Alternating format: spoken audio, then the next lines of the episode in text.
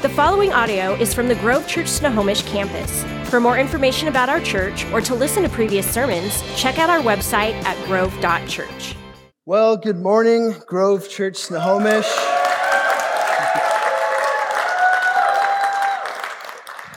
thought it would be uh, really appropriate to start off today's message actually by, uh, just there you are, thanking Andrew.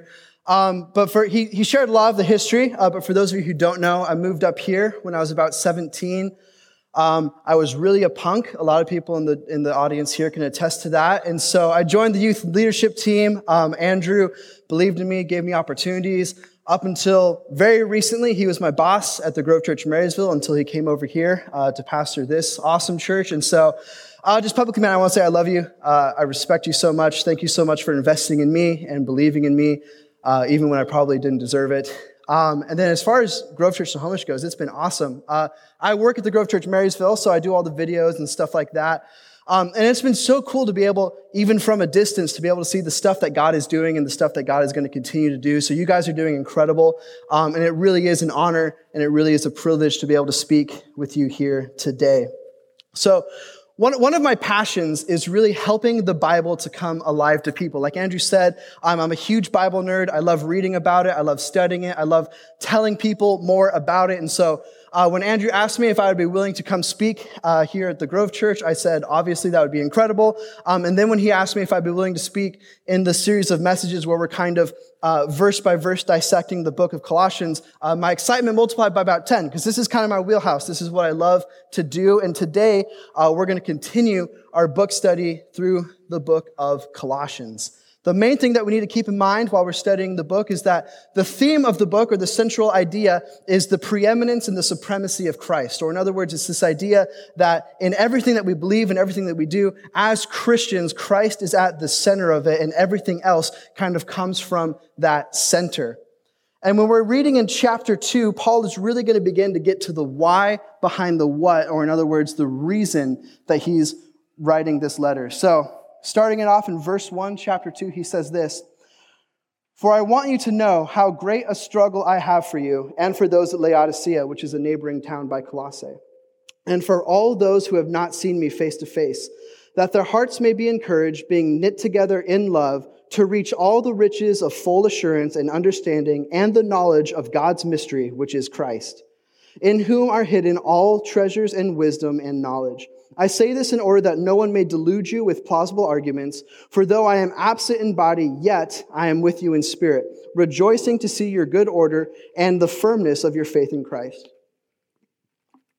Therefore, as you have received Christ Jesus the Lord, so walk in him, rooted and built up and established in the faith, just as you were taught, abounding in thanksgiving." So there's a few things that we can glean from this section of Colossians. Uh, First, just like Pastor Andrew alluded to, uh, Paul never actually meets the people of the church of Colossae. And as best we can tell from what uh, scholars believe is that Epaphras at some point heard Paul preach the gospel. His life was changed. He believed instantly. He was saved. And because of his passion for what had happened, he traveled back to his home in Colossae. He told more people there the good news, and eventually a church rose up. And so in a way, the church of Colossae is kind of like a grandchild to Paul. Like even though uh, he didn't directly preach to them, they are hearing the gospel that he preached. And what we see is that Paul has an extreme affection for this church, even though he's never actually seen them or met them in person. And that's what makes this letter a little bit sad, because tragically what's happening here is they were beginning to fall victim to one of the great temptations of mankind, which is adding anything to Christ for salvation.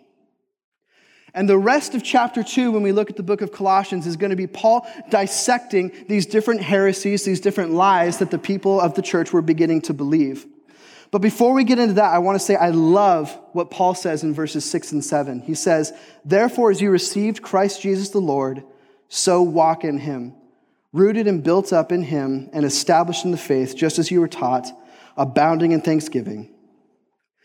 And the idea that Paul is getting at is that we here, we as the church, the people of Colossae, they have heard the gospel, and it's time for them to walk in Jesus. Or in other words, it's time for us to go from knowing the gospel, right? Like we know the story, we know that Jesus lived, the perfect sinless life we could never live. We know he died the death that we deserve to die. We know that uh, because of that sacrifice and the resurrection, we can now have a relationship with him. But it's time for us to go from just knowing it to actually living like we believed it was true. It's time for us to go from just knowing about Christ to walking in him. In this next section, which is where we're going to spend uh, most of the message today, Paul actually begins to hit on what the particular heresies were. So in verse eight, he says, "See to it that no one takes you captive by philosophy and empty deceit, according to human tradition, according to the elemental spirits of the world, and not according to Christ. For in him the fullness of deity bod- dwells bodily. And you have been filled in him who is the head of all rule and authority. In him also you were circumcised with the circumcision that was made without hands, by putting off the body of the flesh by the circumcision of Christ, having been buried with him in baptism, in which you were also raised with him through faith in the powerful working of God who raised him from the dead. And you who were raised in your trespasses and the uncircumcision of your flesh, God made alive together with him, forgiven us all of our trespasses." And pay attention to this. "By canceling the record of debt that stood against us with its legal demands, this he set aside, nailing it to the cross. He disarmed the rulers and authorities and put them to open shame by triumphing over them in him." So Paul hints at two heresies, two lies that are beginning to take hold at the church of Colossae. And so we're going to take them one by one. Uh, the first heresy that Paul talks about is this worship of elemental spirits that's going on. And so if, if you study some ancient religion, what you'll see is that most of the time when you look at it, uh, all of the different gods that they worshiped are connected to elemental spirits. And so in Persia, we have this big, long history of actually directly worshiping elemental spirits. So you're directly, directly worshiping water or whatever it would be. Um, in Greek mythology, a lot of us know they have this big history of a pantheon of gods, and all of the gods are connected to individual elements. And so if you're a sailor, you need the sea to be good. You're going to worship Poseidon because he controls the sea. Um, if you need the sun to be awesome, you're going to worship Apollo. If you want to get drunk a lot, you're going to worship the god of wine. Like, there's all these different uh, gods that the Greeks are worshiping. And what Paul is getting at is that it's time for them to give that up. And the heresy that they're believing is that Jesus is something to add on to what they already believe. And so they have this long history, they have this long tradition of doing sinful things. And again, the worship of anything other than God would be sinful. And instead of giving those things up and simply believing and trusting in God, what they're doing is they're trying to add God on top. They're trying to add Jesus on top of what they're already doing. Or to put it another way, they view Jesus, they view the work of Christ as a nice seasoning to go over a meal. They don't view it as the meal itself. And today, maybe we don't struggle with, with wanting to worship Zeus. If you do, we can, we can pray for you afterwards. That's cool. But what I would what I would encourage you guys to think about is, is not just dismiss this as this, oh, that was a problem for them back in Colossae. But here's what Paul's getting at. What are the things in our lives that we know God would be asking us to give up that we're not willing to? And for so many of these Christians, what they're Their idea was, you know, Jesus sounds great. I don't really want to change the way I live. I don't want to give up anything that I'm doing that's wrong. But I just want to add Jesus on top of the way I'm already living. And Paul's very, very, he's very strong against that. The next heresy that Paul addresses, I think, is actually e- even more dangerous than the first. And the reason for that is this. Um, in our hearts, we know when something is sinful. And we know when it's time to give it up. Even if we don't want to, we have an awareness of it. The second heresy that Paul addresses is, is not about getting rid of bad things, but rather it's about not viewing neutral or good things as being above God. Again, the theme of the whole book is the supremacy of Christ. And so what there is in Colossae, there's a group of Christians who maybe had already given up their worship of elemental spirits. In fact, they're fully sold out for God. They love Jesus. They love the Lord. They've heard the gospel. They believe. And then another group of Christians are telling them that in addition to believing in what Christ has already done, what they also have to do is become ethnically and culturally Jewish. And the reason for this is because for hundreds and thousands of years, the people of God, the only people group who worshiped the Lord, were the Jewish people. And now all of a sudden, because of the work of Christ, that gets flipped on its head. And I think there's a there's a great parable. Pastor Ryan brought it up when he spoke on this, um, the parable of the master in the vineyard. And if you guys haven't heard it, it goes like this. Uh, Jesus tells it, and there's a master, he has a vineyard, and he needs it to be harvested. And so he goes into town, and he hires a group of men to come in and harvest his field all day, and he agrees to pay them a fair wage, which back in that day was a denarius. And so the men come in, they go to the vineyard, they begin harvesting, and a few hours later it becomes obvious to the master that he's going to need more people to harvest. And so he goes back into town and he hires another group of men and he agrees to pay them a fair wage. A few hours later, again, he repeats it, he goes into town, he hires a group of men, and then finally with one hour left in the day, he goes back into town, he hires another group of men, and he asks them to harvest even just for the last hour of the day. And when the harvest is completed, the master calls the first group of men to him, and he gives each of them, as he promised, a denarius for their work. And then he calls the second group of men, and he gives each of them the exact same wage of one denarius for their work. And on and on this goes until he gets to the final group of men that he hired for just the last day, the last hour of the day, and he gives them the same. He gives them a denarius. He gives them the same exact wage that he gives the men who had been working all day. And the first men come forward and they're outraged by how the master did this. They say, you know, how is it that they deserve the same wage that we got? We've been working all day and they've only been working for the last hour. And the master replies that it's his money and he has the right to do with it what he will. And I think one of, one of the big mistakes that we made, that we make a lot of times when we read the parables of Jesus is we try and explain away the tension that Jesus actually wants us to feel. Now, is it, is it fair that the master gives the same wage to the men who had been working all day as far as and the men who had only been working an hour? Yeah, technically it's fair. But we would all be outraged if we were in that situation.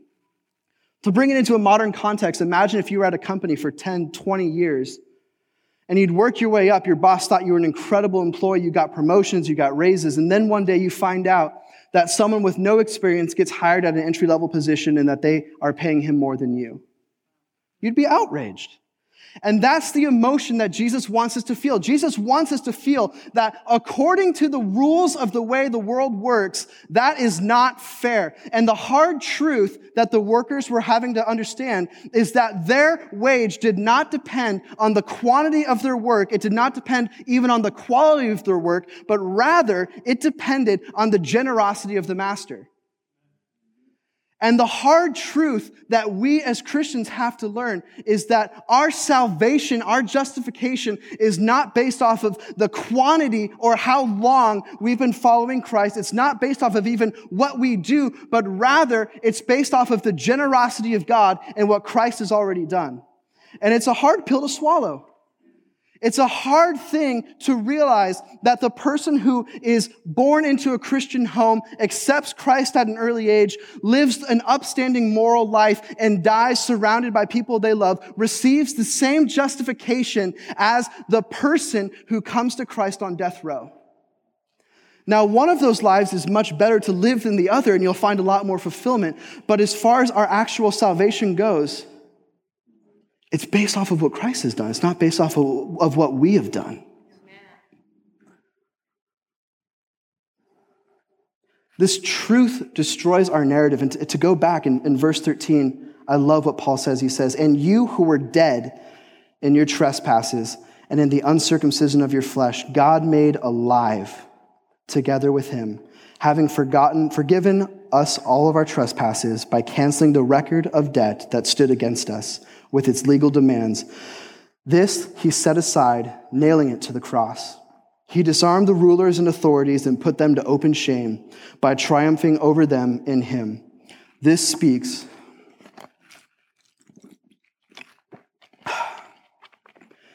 This speaks to our constant addiction to trying to save ourselves. When I was a kid, uh, one of my best friends' name was Weston, and so I'd go over to his house all the time because uh, the Andersons have a killer backyard. And I would go into the tree houses, and we would spend hours because, you know, when I was young, Lord of the Rings had just come out. And we would defend Helm's Deep from the orcs that were charging against us, right? I just loved doing it. I would pretend to be Gimli for some reason. I don't know why. Um, and maybe that, maybe that's a little bit nerdy, but, but here's what I'm getting at. We love the narrative of the Savior. All of the movies, and maybe it's just me, but all the movies I watch have a moment in them where someone's backed up against the wall and there's absolutely no hope. And the villain is going to come in, they're going to destroy, all hope is going to be lost. And at the last moment, someone comes in and saves the day. And we want to be the Savior. We look up to those heroes. Think of all of the people we learn about in school. Think about all the people we read about. We read about heroes. We read about saviors. And it's a hard pill for us to swallow that when it comes to our spiritual life, we are not the saviors. We're the people being saved. Paul says that you were dead in your trespasses. It does not get more hopeless than dead. In other words, there was no hope. You were backed up against the wall. It was about to go south, and then Jesus saved you.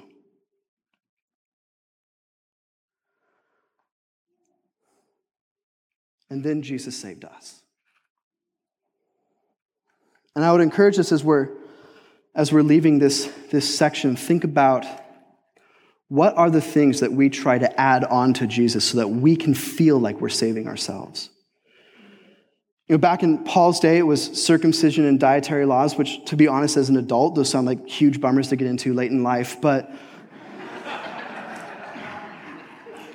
but think about today. What are the things that we try to add on? And it's even good things, right? Like I, I, I've said, I love the Bible. I love reading the Bible, but I need to always be checking myself. Am I reading the Bible because I love God and I want to learn more about Him? Or am I reading the Bible because I want to check it off my list so I can turn back around to God and say, like, look, I'm a good Christian? Am I praying because I, I want to commune with God, because I want to have a relationship with Him? Or am I praying because I want to, you know, help other people see how awesome of a Christian I am? And even when I'm preaching, it's it's a constant tension of, am I preaching because I want to exercise the gifts God has given me and I want to share more about Him? Or am I preaching because I want to look really cool to all of you? The, the danger of adding things on top of Christ is they're not always bad things. Sometimes they're good things. Sometimes they're neutral things. But they're things that when we take them out of their rightful place and we put them as ultimate, it distorts our view of who Jesus is. That's why the, the theme of Colossians over and over again is the supremacy and the preeminence of Christ. And this may be hard to hear, but one of the most loving things that God can do for us is reveal the depths of our sin. When we understand what we were saved out of, we would never think that we did that ourselves. And a lot of times what our what our prayer should be is, is, God, open up the layers and let me see my sin for what it truly is. Let me see my depravity for what it truly is. Not so that we can feel hopeless, but so that when we look back, we would understand that I I, I didn't do that. I didn't I didn't save myself. And all of a sudden, all of the the little things that in our hearts we do because we want to show God that we deserve the salvation He's given us, they They all seem really silly. In this next passage, and this is our, our final one today, Paul begins to talk about what should we do with this. So if we have this truth, if we have the truth that our salvation depends solely on the saving work of Christ, well, okay, so what does that mean? So in verse sixteen, he starts and he says, "Therefore, let no one pass judgment on you in questions of food and drink, or with regard to a festival, or a new moon, or a Sabbath. These are a shadow of the things to come, but the substance belongs to Christ.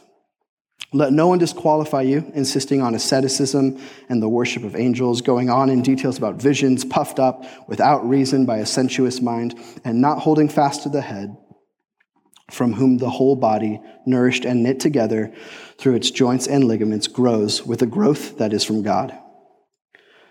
If with Christ you died to the elemental spirits of the world, why, as you were still alive in the world, as if you were still alive in the world, do you submit to regulations? Do not handle, do not taste, do not touch, referring to things that all perish as they are used, according to human precepts and teachings. These have indeed an appearance of wisdom in promoting self-made religion and asceticism and severity to the body, but they are of no value in stopping the indulgence of the flesh."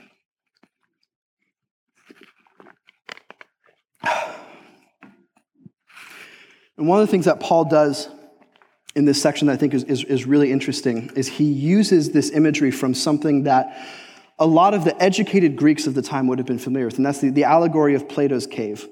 And if you haven't read Plato before, I mean, you're not you're not missing out on much, but what, what it says is, imagine with me, if you will, uh, that there's a man who lives his entire life inside of a cave. And he's facing away from the entrance. So if you're positioning it, the sun is here, the man is here, he's only facing this way, and he sees the wall of the cave. And he's lived his entire life seeing only shadows of what the sun produces. So in other words, he's never seen a, a flower, but he's seen the shadows of a flower. He's never seen a, a person, but he's seen the shadows of people. He's never seen the sun, but he sees the shadows that the sun produces. And the danger that Paul is warning us about in this passage is the danger of falling in love with the shadows. And, and, and what are shadows? Shadows are meant to point us towards something greater. Like, for instance, when I'm walking down in Seattle and I see the shadow of a great building, I don't think to myself, well, that's nifty. And then I keep walking. Like, no, I turn around and I look at the building that the shadow is coming. When you're sitting down and you see the shadow of a loved one coming around the corner and your heart begins to fill with joy, it's not because you're thinking to yourself, that's a nice outline. It's because you understand that the shadow is connected to someone that you love. And what's happening in this day with Paul is people are so in love with the things that are meant to point us back to God that they forget about God Himself. It's so easy for us to fall, to get caught up in tradition that we forget about revelation. And I think a really easy example of this is in Christmas, right? It's coming up. Love me some Christmas.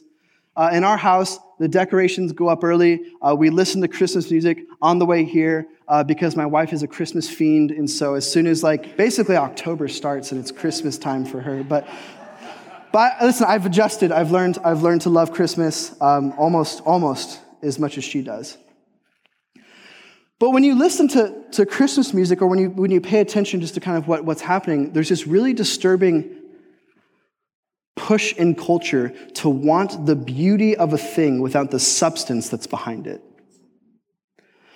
And I, I always get super annoyed when I listen to songs, because if you listen to, like, modern Christmas carols, what, what are they about? They're about, like, snow is awesome, snow is so fun, sing about snow, sing about bells and presents, right? There's this, there's this beautiful thing that is Christmas, and the reason it's beautiful is because we're celebrating the fact that this is the, this is the beginning of our redemption. This is the start Of, of God's plan. Or at least not the start, but it's when God actually comes down in the flesh. It's when the bodily embodiment of God comes down into earth. That's something that's worth celebrating. I love the old Christmas carols because what are they always about? They're always tying it back in to the work of Christ, and that is why we are merry. That's why we're cheerful around Christmas. But what, what's happened is we love the lights, we love Santa, we love presents, we love the season itself, and we've simply forgotten about why it's beautiful in the first place. We want the beauty of a thing without the substance of the thing that's behind it. And many people in Paul's day had fallen in love with traditions, and they forgot about what it pointed to. That's why when Paul says, don't, don't worry about the shadows, worry about what's behind them.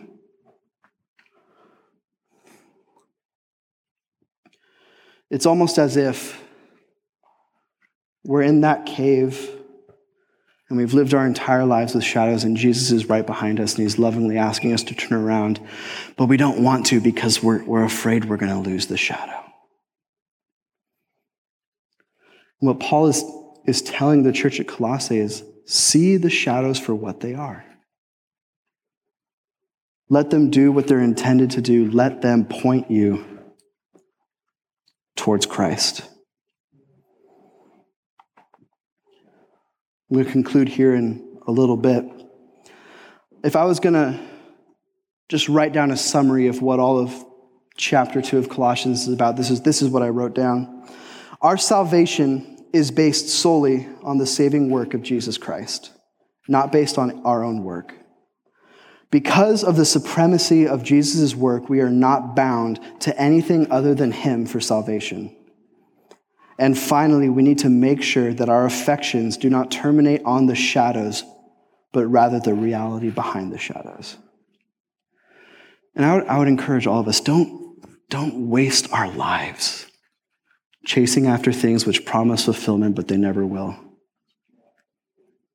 I always, I always find that it's interesting that the areas of culture where you see the most success, oftentimes what you see also is the highest levels of depression. Because what you have is you have people who, who have made it to the mountaintop and then they realize there's there's nothing here. So you're chasing after shadows. Marriage is a beautiful shadow. I love being married. It's incredible.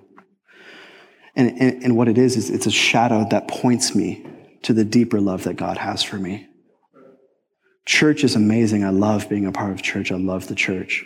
And church is a shadow of a deeper community that one day we will get to experience. Even simple things like fall colors. For this, I don't know why, this year I'm really sappy. Um, I've been like driving and I've been, yeah, I'm married, is that what happens? I have been crying more. It's been weird.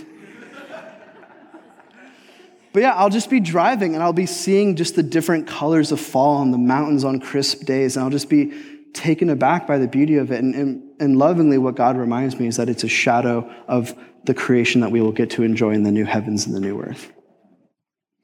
Even something as simple, like I said, um, we listen to Christmas music really often in, in the car. And uh, a few, I think it was a few months ago, we were listening to uh, "O Come All You Faithful," the, the Pentatonix version, because Pentatonix is awesome. But, amen. That's good. Um, and, you know, at first I'm kind of like grooving. It's really catchy. It's awesome. And then, like, in the middle of the song, uh, I just started to cry. And it was really weird um, because, you know, it's go tell, on the, not go tell, it's, it's "Oh, Come All You Faithful." Um, but what was happening there is God was lovingly peeling back layers for a little bit. And he allowed me to go from just enjoying the shadow for what it was to all of a sudden realize, like, what this song is doing is it's reminding me that there's a God who loves me, that there's a God who forgives me, that there's a God who I find my purpose in. And why wouldn't you want everyone to come and enjoy that? Enjoy the shadows for what they are. Because God has purchased our salvation, we have freedom in Christ to enjoy God's creation. Because Jesus alone has purchased our salvation, we have freedom in Christ to enjoy God's creation. Let's pray. Father, I thank you so much for the words that you have given us in this book. I thank you so much for the reminder that our salvation is based solely off of what you have done. It's not based off of what we would do. And I pray tonight for all of us that we would, we would always remember that your work is what saved us. It's not our own work. I pray that we would always remember to love and appreciate the shadows, but to love and appreciate them for what they are. And I pray that you would help us to have the wisdom to allow those things to point us towards the greater reality of who you are. In Jesus' name, amen. Thank you for listening to the Grove Church Snohomish Sermon Podcast. If you want to keep up with us, like us on Facebook, Instagram, or visit our website at grove dot church.